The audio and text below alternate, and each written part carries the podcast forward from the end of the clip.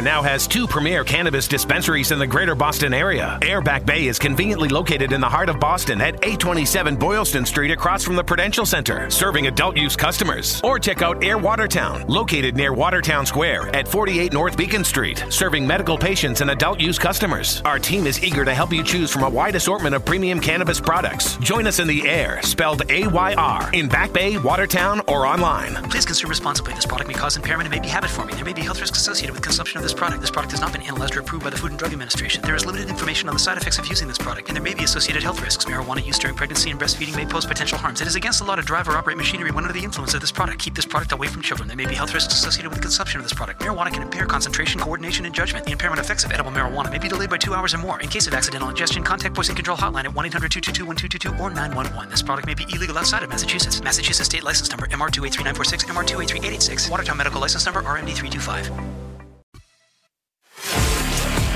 Ready for this? This is Felger and Mazz. Oh, that's stupid. My uh, God. Oh. Told you so. Presented by DraftKings Sportsbook on 98.5, the Sports Hub. Mac just At Mass Mutual, we believe in doing the right thing, in having each other's backs and driving progress. And we want you on our team. If that sounds like a future you want to build, explore careers.massmutual.com. Together, we move forward. The safety of your loved ones has never been more important. That's why Safety Insurance offers the Drive with Safety app, which gives you the ability to monitor driving habits that will help improve the performance of every driver in the family. Plus, save 5% on your auto policy. Ask an independent agent about safety insurance. We'll help you manage life's storms. Are you ready for this? Do, do, do, This is Felger and Oh, that's stupid. My God. Oh. Told you so.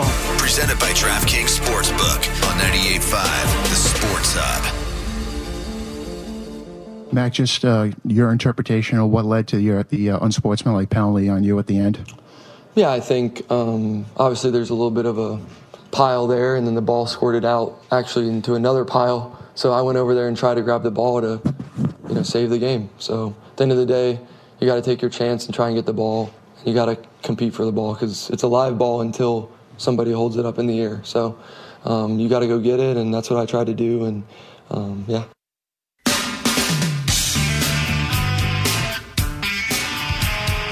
All right, back here, 98.5, the Sports Hub. It's Felger and Mazz, Tim McCone, Jimmy Stewart, Greg Bedard in for the guys.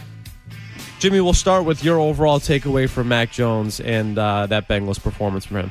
Terrible. Terrible. I had him for 10 bad plays. Greg had him for, I think, five bad plays. Five, including two penalties. in, including two penalties. And uh, Greg had him as one of his up. But it leads me to all this whole season with Mac Jones. He's not the guy. He's not the guy, Mike. He's not the guy, Tim. He's he seems to me like he hasn't adjusted. He he's gotten bad coaching, so that's part of it. But he hasn't become the leader and the manager of the offense that he should. I think. And so now I think the Patriots have to go back and find who the guy is. He just he's not living up to what I think a first round pick, a top tier, top half of the NFL first round pick is. And I know it's year two, but we got to make decisions here. And so I would say right now on Mac Jones, I'm a no. He's not the guy going forward. Greg? I think he just was um, he was completely let down by the coaching situation this year, and you have to toss it out the window. They I've learned nothing more or less about Mac Jones from this year. Uh, like I said, even before the season, um, this is and God forbid they bring in another guy with another offensive system in year three. You're now the Jets. You're congratulations. You're you're you're now. Uh, you're now writing the forward for the manual on how to ruin your franchise and the quarterback. Jets just demoted Zach Wilson, and there's reporting that he's not going to be back next year. Yeah, I mean it's it's uh, and at least he he had the same system. Now I don't know Michael Lafleur is any type of coach, but it, it has certainly looked different with Mike White and and Zach Wilson has some issues. I mean his rookie year, um, he actually had the yips Yeah. at one point. Crazy. I mean, so there's obviously some mental stuff Big going time. on that they didn't do enough uh, work on because, you know, physically, if just what you see physically and what you saw at BYU and and in the workouts and what have you, he has all the tools. I mean, he, he Weren't they calling him Mahomes at one yeah, point? Yeah, the Mormon Mahomes. Yeah. I mean, he's he has those type of skills. He really does. but obviously there's something going on between the ears, and but you know there's nothing. I don't think a, a good coach can't fix fix, and you know that's that's part of the issue in the NFL. I mean, there are certain guys I understand. You know, guys like you know Jimmy or Tony or Mike. You know, you just want to look at a guy and be like, I could see it. You know, Mahomes, who first of all sat his whole rookie year. Um, you know, Justin Herbert. You know, there are certain guys, you know, Trevor Lawrence after his rookie year, He's taken off. he's yeah. and he had terrible coaching his first year. if you don't want to write off Mac Jones, Trevor Lawrence is the guy to look at. Be like, look what a different look what a difference coaching makes.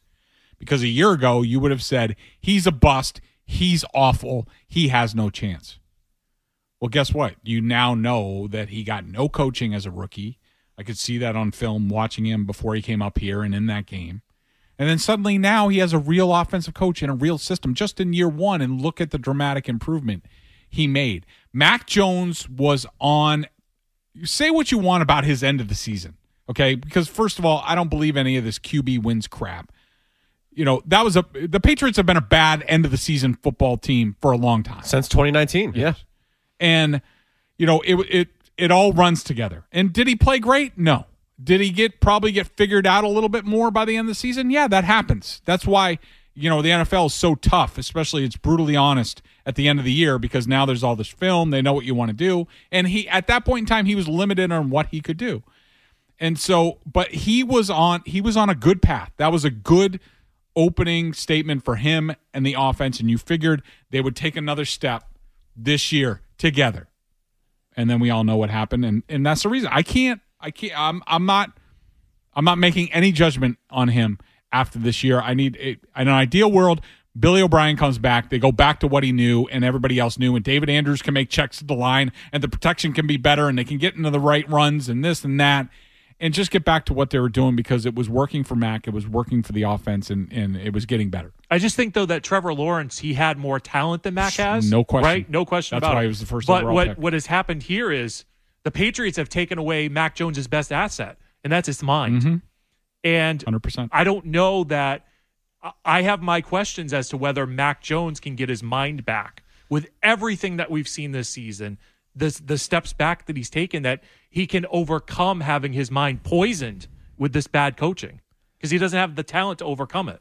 All right, to kind of build off of that a little bit, you go back to the 2021 draft class, and Mac Jones, like you mentioned, you weren't drafting him in the first round because of the arm talent or because of the legs or anything like that. It He's going to because of- walk in day one. He's NFL ready. That's what Greg, you said the film showed you he was NFL Mm-hmm. ready. Chris Sims, if you want to believe him, he said he was NFL ready.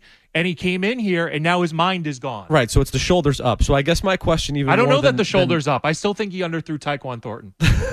no, so it's from the shoulders up in This terms of just his wrong, mind. It's I guess my question is, what about him and you know facing adversity and not necessarily being able year. to overcome that? Are there any concerns there? I'm throwing all the the actual on the field production, but the way that he handles himself sometimes with the coaching staff and freaking out down in the goal line with the Raiders, or the cheap shots out of frustration after a poor play. Is there any of that that kind of makes you go, hmm, well, what do we actually have here? A little bit, and um, you know, look, even on the post game show after the Raiders game, you know, I I said on there, I said the Bill Belichick would have been justified in benching him at halftime for for the way he was acting, the way that he was playing, because he cost the team on that goal line. Yeah. and I still believe that I believe Um, the term you used was he was insubordinate. he was. He was. I thought he was. He was out of control. He was playing terrible. He was borderline insubordinate, and that is no way to be a leader on this team, especially a captain. And he cost once he cost the team points in that situation. That's when it changes. That's when. All right, now you're hurting the team. Yep. And I, if I were Bill, I would have went over to him and been like, "We already. Hopefully, they talked about it. You know, his, some of his acting out before. Look, we talked about this. Now you cost us points. Why don't you sit down and take a timeout for a while? I'm gonna. I'm Bailey's going in, and you you figure out how you want to act. Bill decided not to do that. Okay. It looked to me like there was some sort of conversation this week because I thought Mac cons- uh, largely uh, conducted himself very well. He was very composed, even though things were not going well around him. You know, we still got a little bit of acting. I mean, he is who he is. I want him to, you know, be who he is, just like Dan Marino was who he was. Yep. You know, and I love Dan. And, you know, a lot of people didn't like his acting out. I didn't mind because I knew the team was crap. And, you know, so I think that Mac, uh, he is, he's done, for the most part, he's done okay. He can do a lot better in that round, but I don't have a long, long term worry about it. I think if, if he was just in a professional environment and knew, the offense and the guys were going to do what they were told around them like he would be fine but it's it's not and he's just he's fed up Yeah. and look listen to my rant i mean i'm i'm fed up and i'm just watching it on my computer all year Well, you know, Gasper brought this up on Friday, and he mentioned, you know, Mac Jones comes from a high school that it was just a powerhouse to Alabama to Yep. Josh McDaniels and Bill Belichick his first year. And then to go to this dysfunction, you can see where the level of frustration comes from when you've been coached the way that he has leading up to this season. It's pretty obvious, even if he's in his second year, to say, like, this is not the caliber or the standard uh, that this coaching staff And it's the first time he's seen real adversity in his quarterbacking career. Fair point. Uh, let's sneak in Nick in Plymouth, who's been hanging on I for don't a know long what time. to do. It's the final play. It's a hail mary. What do I do? Nick, what's up? Hey guys, I just want to ask you, like, who do you think has the mistrust in Mac? Last year you had the Buffalo game; he hardly threw. This year, uh, Belichick is saying he can't throw hail marys, he can't throw that far. Is that Patricia in his mind? Uh, even the Bourne thing, and then jumping into constantly running the ball, even with Stevenson at the very end of the game, not even giving him the chance to either run it in himself or even you know, pass it short. Like I feel like there's some mistrust that they don't believe in Mac. Do you think that's more of Belichick or Patricia kind of whispering in his ears? I don't see that on film.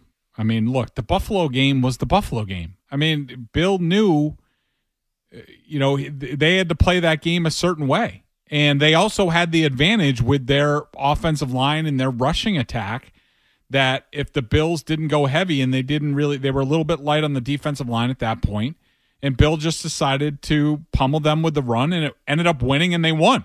So why would you throw? I mean, that's not an indictment on Mac. I mean, trust me, I was there that game, and you know, unless you're Josh Allen and you're six foot six and two hundred sixty pounds with you know huge hands and a huge arm, he's probably him and Favre were like the only guys on earth that could throw in those conditions. And so that wasn't mistrust of Mac. The Hail Mary thing, I think, was I thought was just covering for Matt Patricia on a dumb play call that they should have run the Hail Mary and they didn't. And I, I don't really see it. It's not there on film that they don't trust him. It's if, there, if there's anything on film that has to do with this the passing attack this year and the conservative nature of it, it's because they don't trust the offensive line at all to pass block. So that was going to be my follow up. Is the hail mary from not this weekend but the previous game? Was that a Bill didn't think they could make the throw because Mac can't make it to the end zone, or were were the Patriots worried that they couldn't block the hail mary? I think it was a little bit of both. Okay. And I think it also, I think, you know, and Bill even talked about it. And I do think it, like, for example, this weekend, you know, they, right before halftime, they run a play, call a timeout, call, call a timeout Just weird. to kneel down. Yeah. Didn't make and, any sense. But I think, I think it's really in burned in Bill's mind about how Mac got hurt against the Ravens. And I think that also tells you something about how he feels about Zappy and with, you know, the playoffs in the balance that he's not just throwing Mac Jones to the Wolves when he could at the end of games, end of halves. Like I think he's really worried about it because I think he he thinks that, you know, he's Zappy's a lot like Heinicke, who's gotten exposed. You know, good for a couple games here and there, spot start, you know, take over, finish a game, you know, unflappable kid, really good, but you, you know, you're not making a playoff push with him. All right, 617 779 0985, the telephone number. 10 questions next. Um, Felger and Maz continue on the Sports Hub. You want the answer? You've got to ask the question. Do you have an opinion based on if you had to go with your gut, what, which way it would go? Uh, Sometimes you have to ask it over and over and over again. why, why, why, why, why? This is 10 Questions with Greg Bedard and Felger and Mazz on 98.5 The Sports Hub.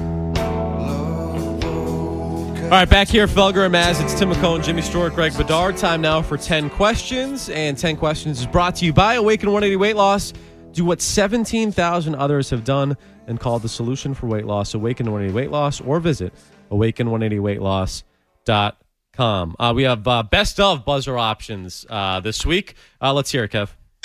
Maddie's done a great job. He's one of the most brilliant people I've ever been around in terms of football knowledge. No, he's not. It's like a, a hostage video right there. There we go. What else we got, Kev? Uh, now that the settlement is uh, been um, uh, settled on, uh, so it will. Not wrong, by the way. It was settled on. There you go. Next up, Kev. Tua Tungavailoa, Mac Jones. Who do you got? Tua.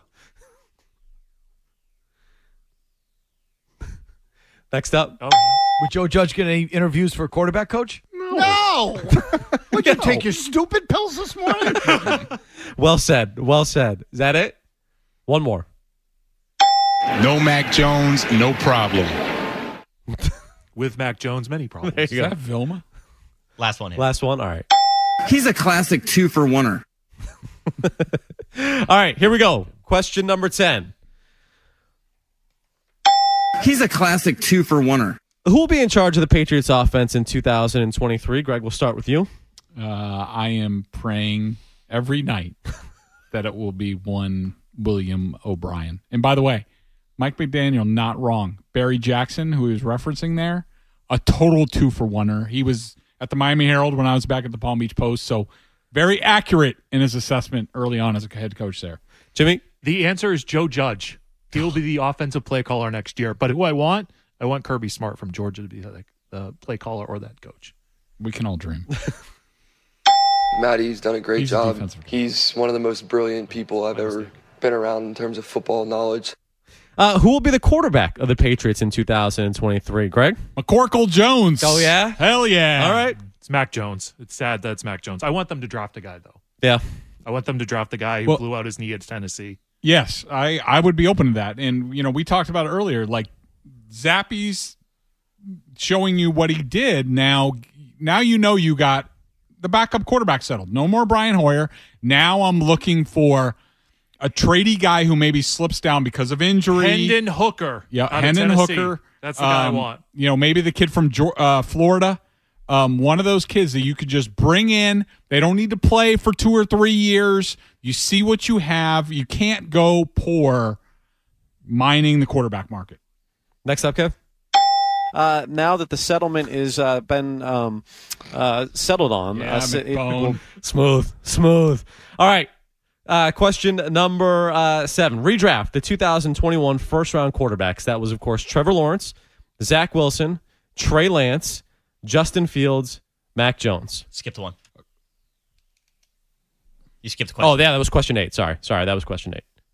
Uh, so we're on the the redraft. The redraft question, yeah. Uh, so I am doing the redraft for a generic team. Yeah. Um, actually, I'm doing it for the Patriots because I'm going uh, Trevor Trevor Lawrence, Mac Jones, Justin Fields, Trey Lance, uh, Zach Wilson. Now, if I was running, you know, a newfangled offense like Shanahan or something like that, then I would probably boost Fields in front of Mac. But I, if I want a pocket passer, I'm going Mac. I'm doing the J Stu big board of quarterback redrafting. Love it. Uh, Lawrence, Fields, Lance, Jones, Wilson. Yeah. You guys both out on, uh, you think it's over for Wilson? Yes. Most likely, but I am definitely taking a chance on him. He- like he- if I'm Josh McDaniels or something, Just take like a if I flyer. can get him on the cheap and just bring him in and coach him up for a couple years. That's what I'm doing. I just feel like if he's lost the room in New York, like you lose the room, that's a little hard to come back from. You know, I was on with uh, Burt Breer, was on uh, Zolak and Bertrand a few weeks ago, and he did bring up, you know, back at BYU, not being named the captain, not a Mm-hmm. big deal. Like, I guess, you know, when you first, when you look at the skill set, but now and the way that everything's gone with New York, you look back at that and you go, you, you kind of start to connect those dots. no one little bit. showed up at his 21st birthday it's like party. the it's like draft Been day in the the movie Draft Day, like but in, but in real life. All right, question seven. Tua Tungavailoa, Mac Jones. Who do you got? Tua. Ugh. Is Tua the guy for the Dolphins? He's the guy for now. I'd be looking for better, but in the interim, and this I I didn't understand their game plan. They don't run the ball enough. Like that's the whole reason why Mike McDaniel, Kyle Shanahan, all the they're known for their their running system. And the Dolphins are like last in the league in rushing attempts. And this is a team that was like eight and three at one point. Like they Tua can't be relied on if he's going to throw most of the downs. No, no way. He can't do that. That's not the type of player he is. He's not the guy for the Dolphins, but he's a guy for the Dolphins. I would continue to look for an upgrade over Tua. All right, question six. Would Joe Judge get any interviews for quarterback coach? No. Would you take your stupid pills this morning? Yes. Nathaniel Hackett available for the Pats. Maybe they kick the tires there. Uh, with Nathaniel Hackett not making it through his first season, who's the worst NFL head coach you've ever seen? Probably a little recency bias, but Jim Tom, Tomsula with the 49ers. Yeah, that was just that's a good like one. disaster coming. Uh, I had two. I had Urban Meyer when he was with the Jaguars, and I had Rod Rust of the 1990 New England Patriots. Can I throw uh, Bobby Petrino in there, by the way, too, Yeah, just for the way good that it ended? Where what did he leave? He left a note right in the locker saying like I'm no longer your off. coach, and then just took well, off. Bill did that on a napkin. I That's- resigned as the that's HC of the NYJ. All right, question five. No. No Mac Jones, no problem. All right, rank the job openings: Panthers, Colts, Broncos. Panthers because it's more of a blank slate and uh, Tepper will pay. I'm going Broncos next. It's got a really good defense. There's draft picks, uh, and then the Colts no is last for me because it seems like they're going to back uh, the GM there, uh, Ballard. Ballard. So you're going to have to answer to him, and he's he gets the final say on everything, and that's part of the reason why McDaniel's backed out at the last second. Panthers, Broncos, Colts in that order. I think Car- Carolina is the blank slate that we all love and want as team builders. That's the job. That's the that's the best opening on the market. He's a classic two for oneer. All right, going off of the Hackett news, Ru- Russell Wilson also a big reason why uh, everything's falling apart in Denver. Trade absolute disaster. They thought they were going to be kind of the next in line with those, you know, the plug and play franchises with the Bucks bringing in Brady, the Rams bringing in Stafford. It certainly has not worked out that way. So, what's your favorite NFL trade of all time? Mohamed Sanu for a second round. No, I'm just um, That was Tom the GM. uh, I mean, Herschel Walker's obvious, but I'm going to go with another one just because I was in the middle of it. Uh, Favre to the Jets. I mean, the whole thing. The I forgot that was a trade, Of, yeah. it was. And then he retired, and that's how he got to the Vikings. It, it was. Uh, that was just unbelievable. The whole experience. ESPN like seemed to be bringing in somebody else who was leaving in Favre's truck the whole time, and uh, I was at his first game. Uh, you know, with the Jets, it was just it was a it was an amazing time. It's the Herschel Walker. It's the Herschel Walker trade. They got three Super Bowls: Emmitt Smith, Russell Maryland, Clayton Holmes, Kevin Smith, Darren Woodson. But if you want a second one, Corey Dillon for a second round pick to the Patriots. Corey Dillon was a beast that season. That's my trade, too. When when the Patriots won the Super Bowl. That No year. Mohamed Sanu. No, Mo- no, and them and uh, Albert Haynesworth just missed. The both of those just missed. All right, next up. Uh, now that the settlement is uh, been um, uh, settled on, uh, so it will. All right, sticking with the Broncos. Uh, I don't know if you guys saw the sideline blow up that they had uh, over the weekend. What's your favorite sideline or post game freak out in NFL history? I'll allow post game press conferences. Thank you. Okay. Uh, for me, it is no contest. It is Buddy Ryan punching as defensive coordinator of the Houston Oilers, punching the offensive coordinator Kevin Gilbride. Wait, I've never heard this story. So what, happened? You've never? Hey, check it out on Twitter. I will. Um, there's actually NFL Films did a little thing that you can find. So this was 1993, and I wanted the Oilers ended up going 12 and four that year, and so they were playing the Jets, and I think they were up uh 12 nothing at some point or 14 nothing, and right before halftime, Kevin Gilbride decided to go for more points, and the quarterback fumbled. The Jets recovered. They scored a touchdown, and Gilbride went over and punched him. I mean, uh, Buddy Ryan punched him in the face on the side. It was a nationally televised game. Love that. You got to look it up. Love that. Herm Edwards, you play to win the game. That's a good one. That's a good one. I like the This is Denny the Green. greatest thing about sports is you play to win the game. Hello? Hello? Hello? You play to win the game. You don't play to just play it. That's the great thing about sports. You play to win. Play to win. And I don't care if you don't have any wins. You go play to win. When you start telling me it doesn't matter, then retire. Get out. I like Denny Green too. They are who we thought they were. Uh, all right, two left. Uh, question. Uh, next question, uh, Kev.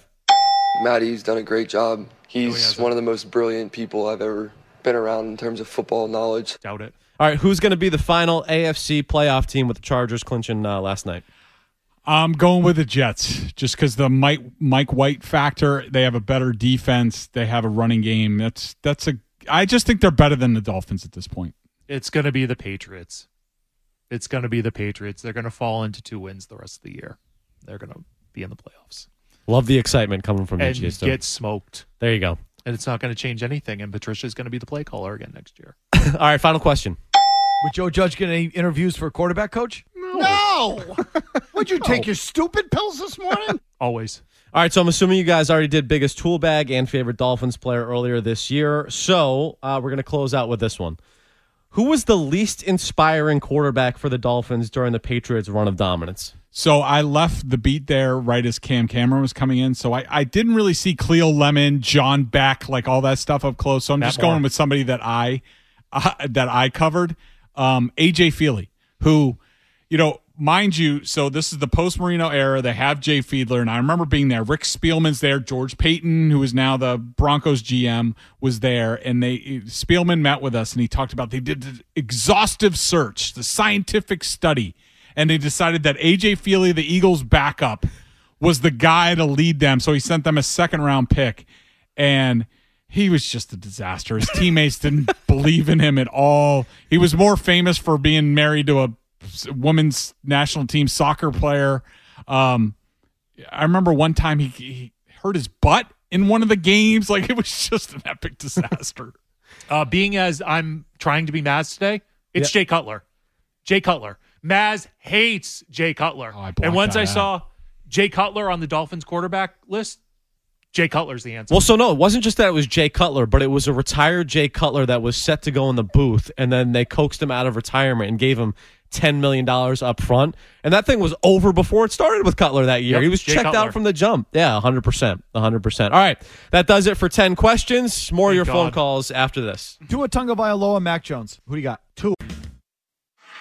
Every day they work their hardest to give you the best show they can. I think that's rare. It's Felger and Mazz on 98.5 The Sports Hub.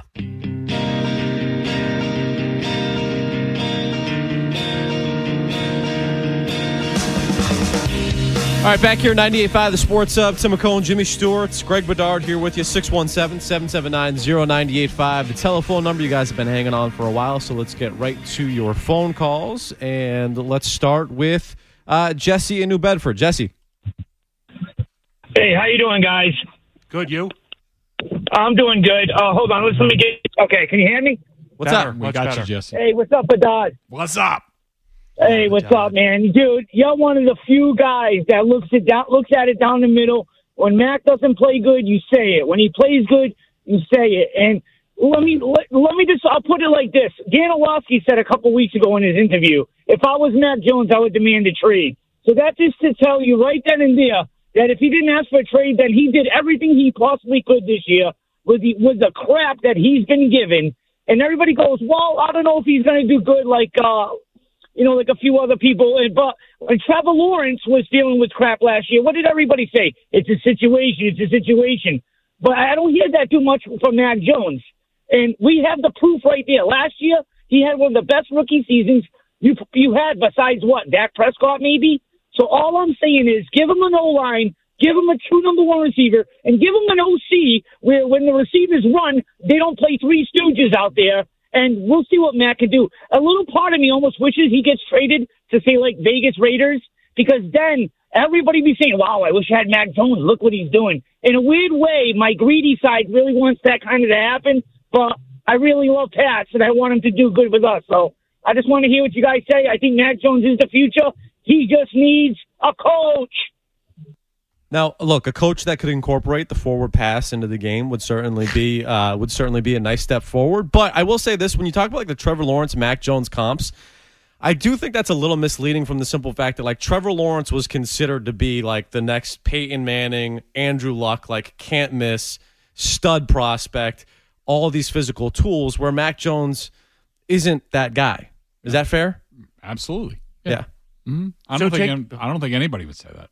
So to the coaching thing, Alex Barth, who was filling in for Zolak and Bertrand today, Mhm. um, he mentioned that Mac had a dedicated quarterback coach, is that possible that the Patriots could bring in somebody who is just dedicated to Mac Jones? You mean like he has his own personal private coach? And Yes. you talking about bringing that person in? Yes.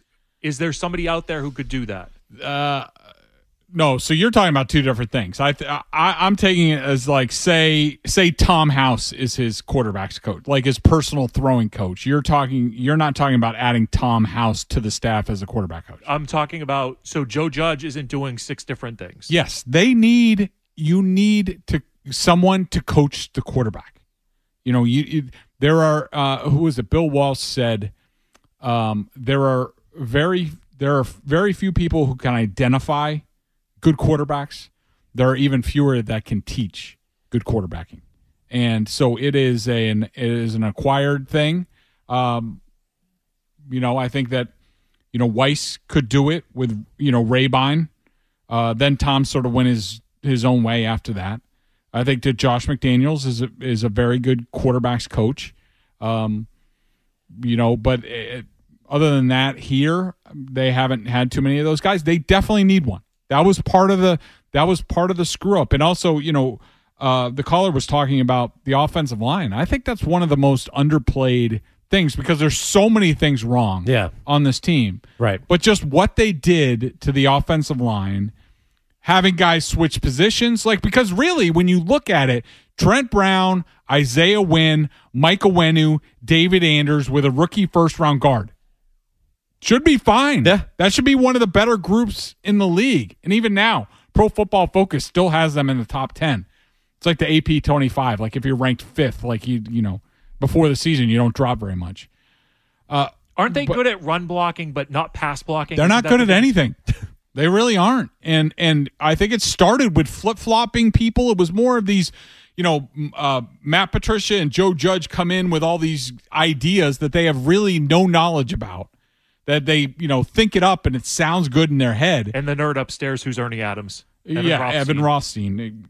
I would assume he would be involved in this, but you know, I, I think just the simple stuff of like flip flopping Isaiah Wynn and Trent Brown made them worse. You know, Onwenu was a good move. Mm-hmm. You know, they they lost David Andrews for a little bit, but they took away his superpower, which was helping out the quarterback with protection and run checks and things like that. I'm telling you, you watch it on film. There was a there was a corner blitz that I think got the Patriots, and I'm watching, and David Andrews is just holding the ball there, waiting to hear the snap count. There's no hey, look out for this guy. Let's let's let's slide the protection left or anything. None of that stuff goes on anymore. And it's just been an epic disaster on the offensive line. You can't you can't you know, being a good offense, you need a good foundation. It's like a house. And the offensive line is the foundation. If that's not sound, it all falls apart. Yep. Uh, let's go to uh, As much Jared. as Felger doesn't want to admit it. let's go to Jared in Rhode Island. Jared. Oh, hello, gentlemen. How you doing, Jimmy? Uh, it's good to hear you on the how other side of the glass.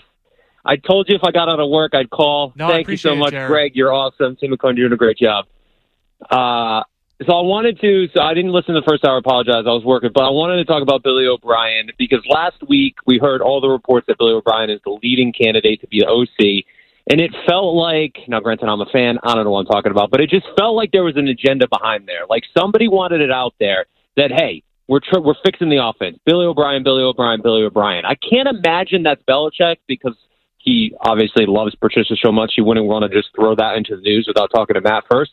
So it makes me feel like maybe there's some Kraft talk going on, and Kraft is saying, no, Billy O'Brien's coming in. We're changing the offense. We're getting an offensive coordinator. My question for you guys, and specifically Greg, is is we're all talking about, oh, we're just going to get a new offensive coordinator. Is Belichick going to be okay with bringing in a guy like Billy O'Brien who, if it doesn't go right next year for him, could potentially replace him as the head coach? I just can't imagine that Belichick is going to be so willing to go with the program and say, oh, yeah, Billy O'Brien, come in because this is the shortest leash I've ever had as my Patriots tenure. And say we start, you know, three and five next year you know, would Kraft be willing to make a move? And now I, I hired the guy who's going to replace me. I just can't imagine that Belichick's hundred percent on board with this. So uh, we did have a caller ask a similar question earlier, and you know, I, I just don't think this whole thing about bringing a guy who could be my replacement on staff. I, I just don't think it. I think it's a total non-factor. I don't think it's a story. I don't think it's part of it because you know, if it doesn't go well for Bill next year, do you think because O'Brien's here, the Kraft's more likely to make a, a move? I don't. Like if if this year, say they end this year with a losing record, and last year and next year they also have a losing record. Yeah. You know, if the Krafts decide to make a move, Bill's getting blown out either way. It doesn't matter who's his offensive coordinator, who's here or not. Like the Krafts aren't afraid to make a bold choice. The, the- I think the Krafts, you know, in in certain ways, like Bill couldn't wait till Tom left, that he could try to win without Tom.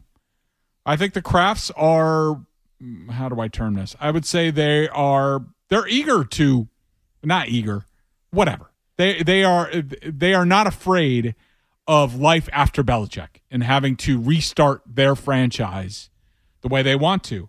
Um, you know, and as far as Billy O'Brien, yeah, I you know, I don't think it's it's definitely going to happen, but here's one thing that Jared brought up that I didn't want to bring up. So, knowing some of the particulars in this, I could tell you that Bill O'Brien with the Patriots still in their season, with Matt Patricia and Joe Judge still in their jobs, Bill Bill O'Brien would not want his name connected to anything with the Patriots with the offensive coordinator. So he wouldn't want to be a part of these reports. Now, that doesn't mean he do- doesn't have an agent. Yeah. That wants to get his name out there. For sure. But say say Bill Billy has told his agent, "Shut up about this stuff. I don't want my name linked to anything." You know, because Matt Patricia and Joe Judge will think I'm angling for their jobs. He guys don't want that. And and you know, Billy's a loyal soldier like that. You know, he worked on the staff with these guys. These guys are friends. He wouldn't want that to be seen that way. So that leads me to believe that he would tell his agent, I don't want it out there. Keep me out of it. It happens, it happens. If it doesn't, it doesn't. But so that leads me to believe where are they getting this information from? And to me, it's ownership. That ownership is two pronged. Either it's putting pressure on Belichick to be like, we expect answers, immediate answers after the season about what we're doing because this is not good enough. Uh, you know, or it's it's ownership making moves behind the scenes to make sure that O'Brien is an option, an option that they want, that they will put to to to, to Belichick after the season. And if Bill blanches at it, who knows what happens? So Seth Wickersham did a podcast with Bill Simmons and basically said that Kraft is talking to everybody about what's Mhm. going on, whether it's other owners and other sports, things like that. They want the Krafts want this out there that Bill's on the hot seat and whatever's in play is in play. So there's a whole bunch of off the record stuff that's being put And like we talked about, there is no pushback on any of the None. Belichick stuff. All right, 617 779 0985. We wrap the- we wrap things up with Greg Bedard next. Right to your door. Stuck in traffic? You've got Felger and Mazz. I want to vomit. It's just hard figuring out which one is worse. I, I'm not ready to answer that question. Now more Felger and Mazz. 98.5 The Sports Hub. Snap to it, looking right. Heaves it right side. Intercepted! Intercepted by Rasul Douglas. And there is your dagger!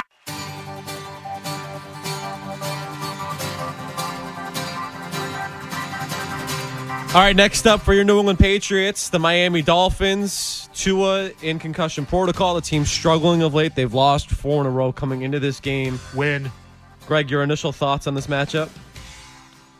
I'm interested to see who the quarterback is. Um, you know, I think that the Dolphins uh, look Tua's four zero against the Patriots. Say what you want about him, he owns the Patriots, and they can't stop him when the game's on the line. They've had so many chances to get him off the field, and he hits a slant after slant after slant against the Patriots with the game on the line. Uh, so you know him not being out there, no matter what you think of him, uh, you, know, is bad for the for the Dolphins. And I think I just saw a tweet from Mike Kadlick saying that the, the, the line is swung from the Patriots were underdogs, home underdogs minus two and a half, and now the now they're favored two and a half.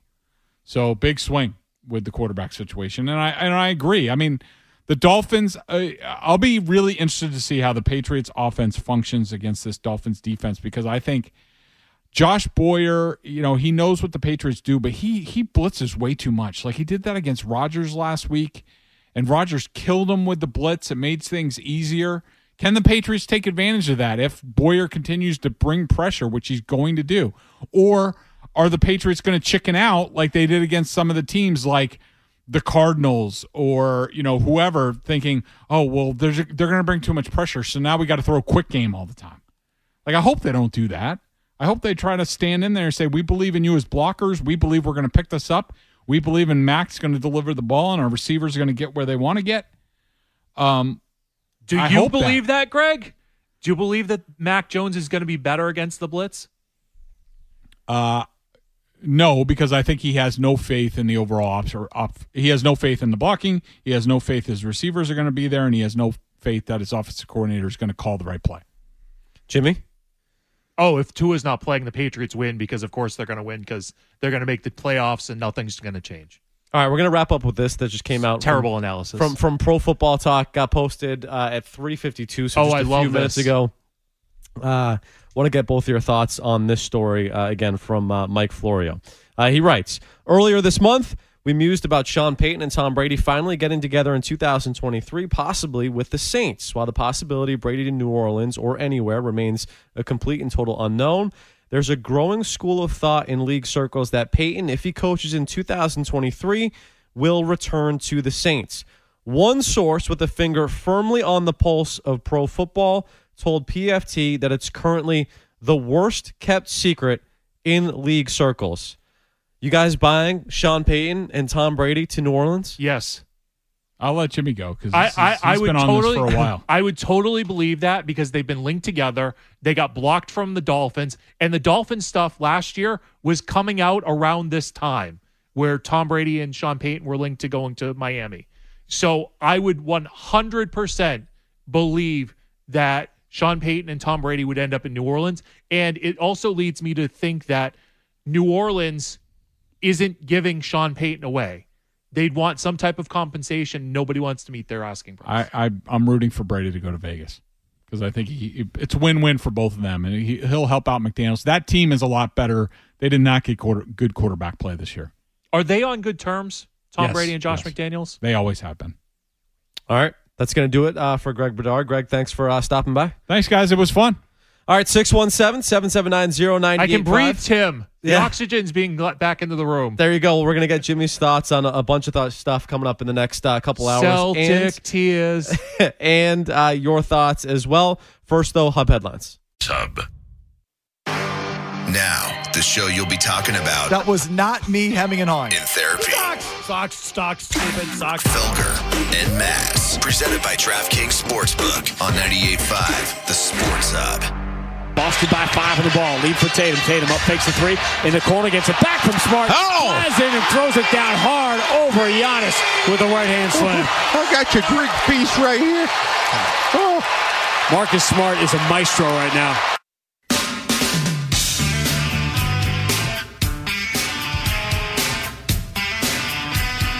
All right, back here, 98.5 The Sports Hub. It is Tim McCone and Jimmy Stewart taking you up until 6.30, bonus half hour uh, tonight. Taking you up until Bruins and Senators right here on 98.5 The Sports Hub.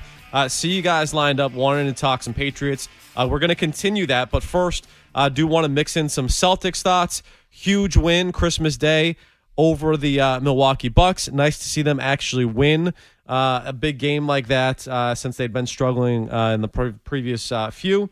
Your overall uh, take on where the Celtics are right now, Jimmy. By the way, Jimmy Stewart today. We're going to go Mazz's tiers. They're going to be Jimmy's tiers, and we're also going to do NBA instead of NFL. They're terrible, but we're going to do them anyways. That's Yeah. your opinion, Tim, and you're entitled to be wrong. It's All right, okay. so we'll get into that But and coming up in a little bit. But where are you at with the Celtics the right now? The Celtics are going to win the NBA championship. That's my defining pound the table moment. They the only thing that can get in the Celtics way are themselves. And you saw that with their 1 in 5 streak, but what they did on Christmas Day was they went out and they made a statement. They made a statement. They were playing okay going into halftime, but those Jaylen Brown missed free throws made me think at halftime they're going to choke this one away. They're going to lose another nationally televised game. They're going to lose on Christmas, and it's going to ruin my Christmas. But they came out of the shoot on like a 15 7 run to open the half. Tatum coming out of the half in the second half. And Tatum in that third quarter had 20 points and was a MVP Tatum, and that's what you're looking for. So if if we're gonna have these Orlando moments, if we're gonna have these Pacer moments, then fine, I'll live with them. Just get the number one seed and be MVP Tatum in the playoffs, and we're good. I think we're good. I th- we. I think the Celtics are good. Hmm. A- As you can tell, I'm a little too. Were you at that game uh, Christmas Day? Yeah. Interesting. I was. Oh, so you got some tickets there? Yeah. All right. So the we thing. Start. I'm starting to connect I'm those sorry. dots a I'm little bit. Yeah. There we go. I apologize. Uh, but, one- and, and and one other thing, by the way, this this Tatum, um, this Tatum Giannis thing, just in case you're wondering about matchups, um, Tatum versus Giannis, ten points, three of five shooting, drew shooting fouls, zero turnovers. Tub. Now, the show you'll be talking about That was not me hemming and hawing. in therapy. Socks, stocks, stupid socks. Felger and Mazz. Presented by DraftKings Sportsbook on 98.5 The Sports Hub. Boston by five on the ball. Lead for Tatum. Tatum up, takes a three. In the corner, gets it back from Smart. Oh! Flies in and throws it down hard over Giannis with a right hand slam. I got your Greek feast right here. Oh. Marcus Smart is a maestro right now.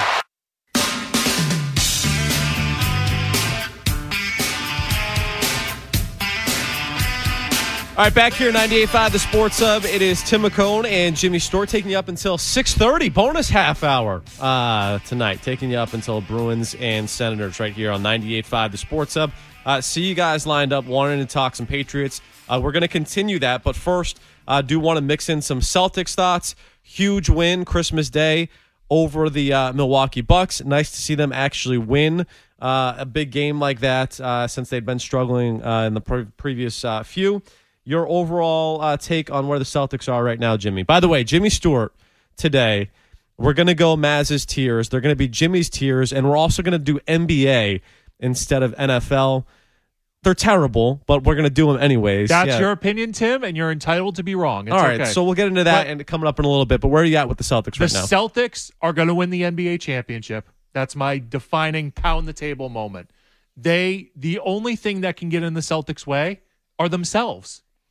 And you saw that with their 1 and 5 streak, but what they did on Christmas Day was they went out and they made a statement. They made a statement. They were playing okay going into halftime, but those Jaylen Brown missed free throws made me think at halftime they're going to choke this one away. They're going to lose another nationally televised game. They're going to lose on Christmas, and it's going to ruin my Christmas. But they came out of the shoot on like a 15 7 run to open the half. Tatum coming out of the half in the second half.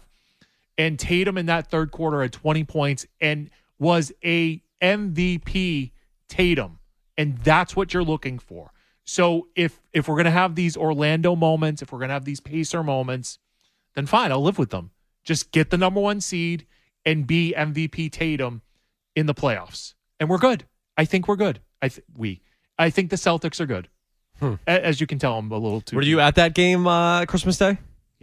Oh, interesting. I was. Oh, so you got some tickets there? Yeah. All right. So the we thing. Start. I'm starting to connect I'm those sorry. dots a I'm little sorry. bit. Yeah. There we go. I apologize. Uh, but, one- and, and, and one other thing, by the way, this this Tatum, um, this Tatum Giannis thing, just in case you're wondering about matchups, um, Tatum versus Giannis, ten points, three of five shooting, drew shooting fouls, zero turnovers against Giannis, who is this great defensive player, and he's great, but Tatum can do more than Giannis. Tatum for MVP, my MVP. Uh, I'm with you on that. I'm with you on Jayson Tatum for MVP. Thank Look, my biggest takeaway from the Celtics, by the way, is that you should not have pressed the panic button during that that uh, poor stretch leading into that Milwaukee game. When you look at the Celtics and kind of the team that they are right now, you're coming off of a finals run, right? Your biggest question to me to start this year was how are you going to respond to everything that went down with Ime Udoka?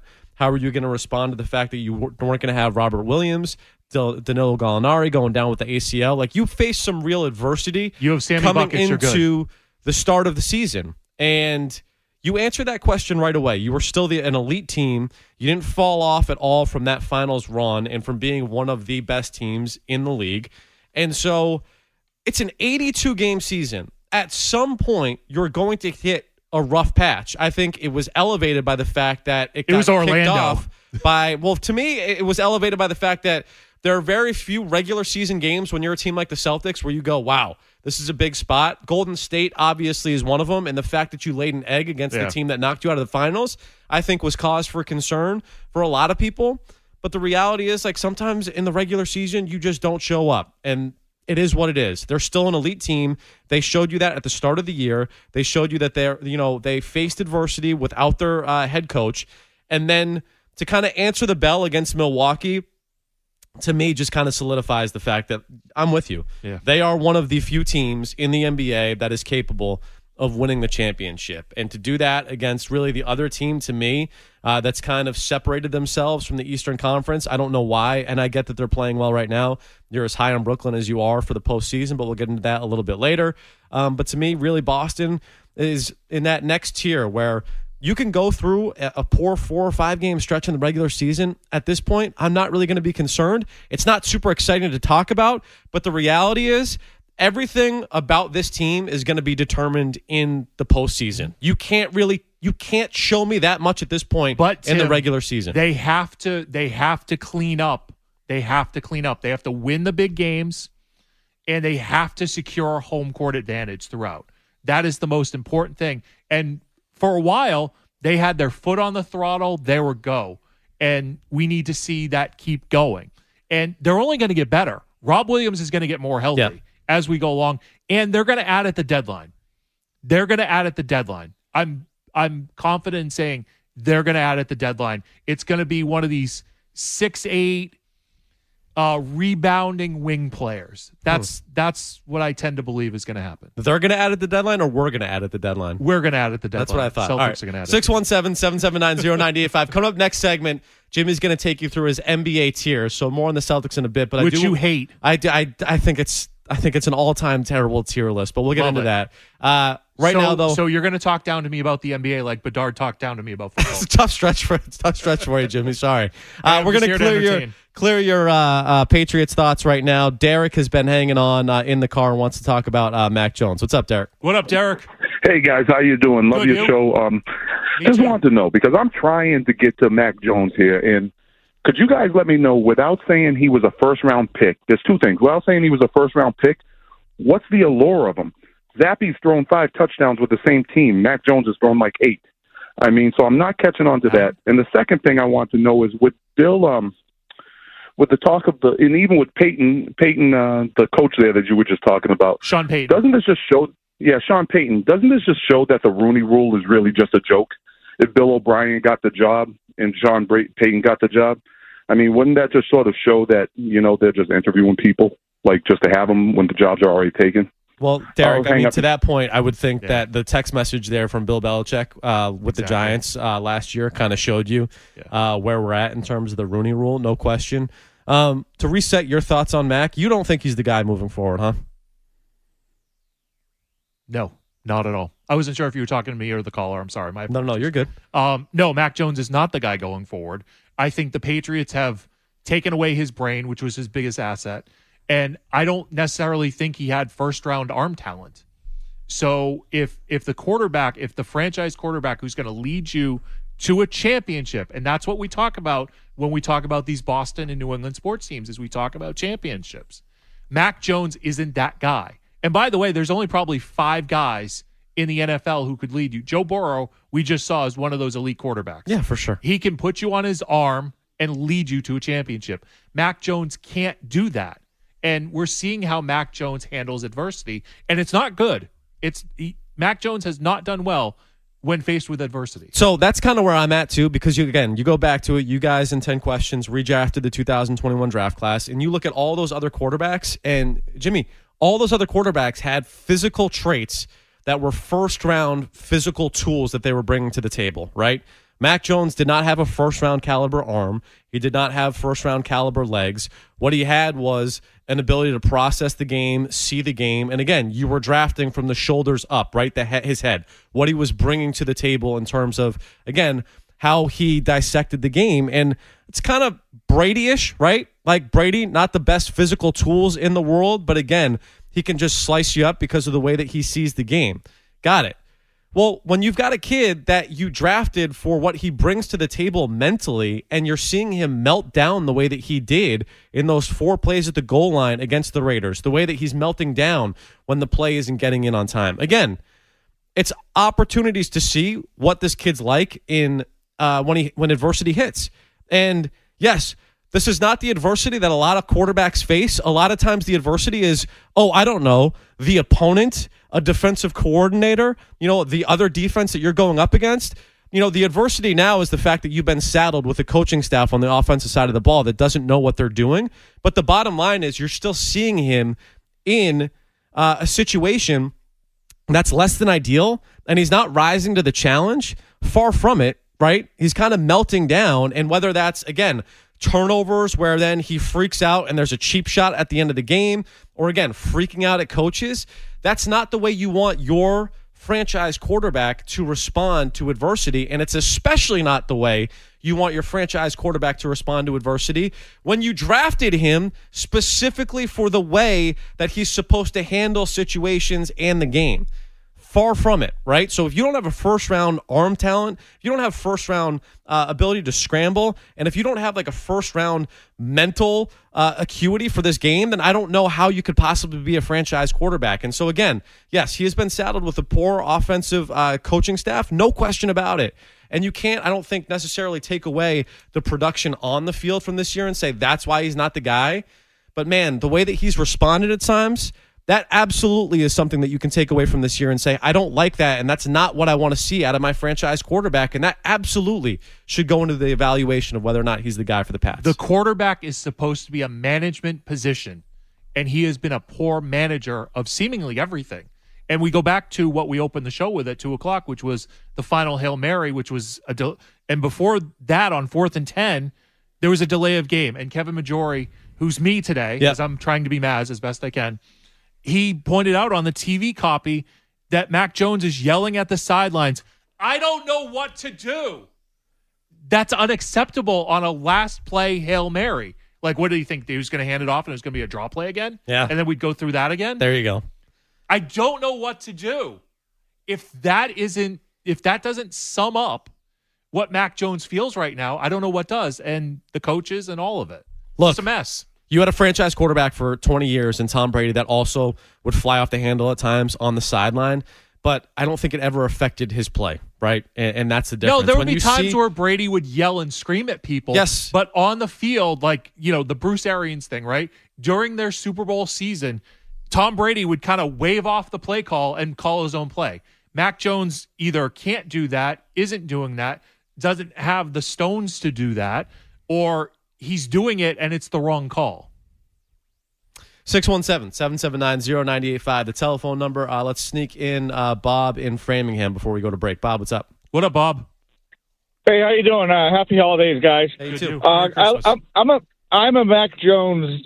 I like Mac Jones, but I think he just needs more competent people around him. And do you think that Josh McDaniels would try to entertain the try to get Mac Jones to go to the Raiders at all? I'll hang up and listen. Thank you. Sure, if Josh comes and offers a first round pick for Mac Jones, I could see it. A second round pick, maybe. But yeah, that makes sense. I mean, did you see the long hug that they had after that Raiders game? Yeah. I could see Josh just whispering in. You think there's any shot whatsoever the Patriots? I know that you said again in 10 questions that you think Mac is going to be the starting quarterback for the Pats. I think they're sniffing around quarterbacks. I think somebody is sniffing around quarterbacks. And whether that's somebody like Jordan Love or Derek Carr, or if they're going to make a play for Lamar Jackson, I think that somebody over at one Patriot place is sniffing around quarterbacks. Is that an informed? Uh, is that the phone blowing up there, or is I that tend to believe some things. interesting? Interesting. All right, 617-779-0985, the telephone number. Jimmy's NBA tiers when we get back. Ayr now has two premier cannabis dispensaries in the greater Boston area. Ayr Back Bay is conveniently located in the heart of Boston at 827 Boylston Street across from the Prudential Center, serving adult use customers. Or check out Ayr Watertown, located near Watertown Square at 48 North Beacon Street, serving medical patients and adult use customers. Our team is eager to help you choose from a wide assortment of premium cannabis products. Join us in the air, spelled A Y R, in Back Bay, Watertown, or online. Please consume responsibly. This product may cause impairment and may be habit forming. There may be health risks associated with consumption of this product. This product has not been analyzed or approved by the Food and Drug Administration. There is limited information on the side effects of using this product, and there may be associated health risks. Marijuana use during pregnancy and breastfeeding may pose potential harms. It is against the law to drive or operate machinery when under the influence of this product. Keep this product away from children. There may be health risks associated with the consumption of this product. Marijuana can impair concentration, coordination, and judgment. The impairment effects of edible marijuana may be delayed by two hours or more. In case of accidental ingestion, contact Poison Control Hotline at 1 800 222 1222 or 911. This product may be illegal outside of Massachusetts. Massachusetts State License Number MR283946, MR283886, Watertown Medical License Number RMD325.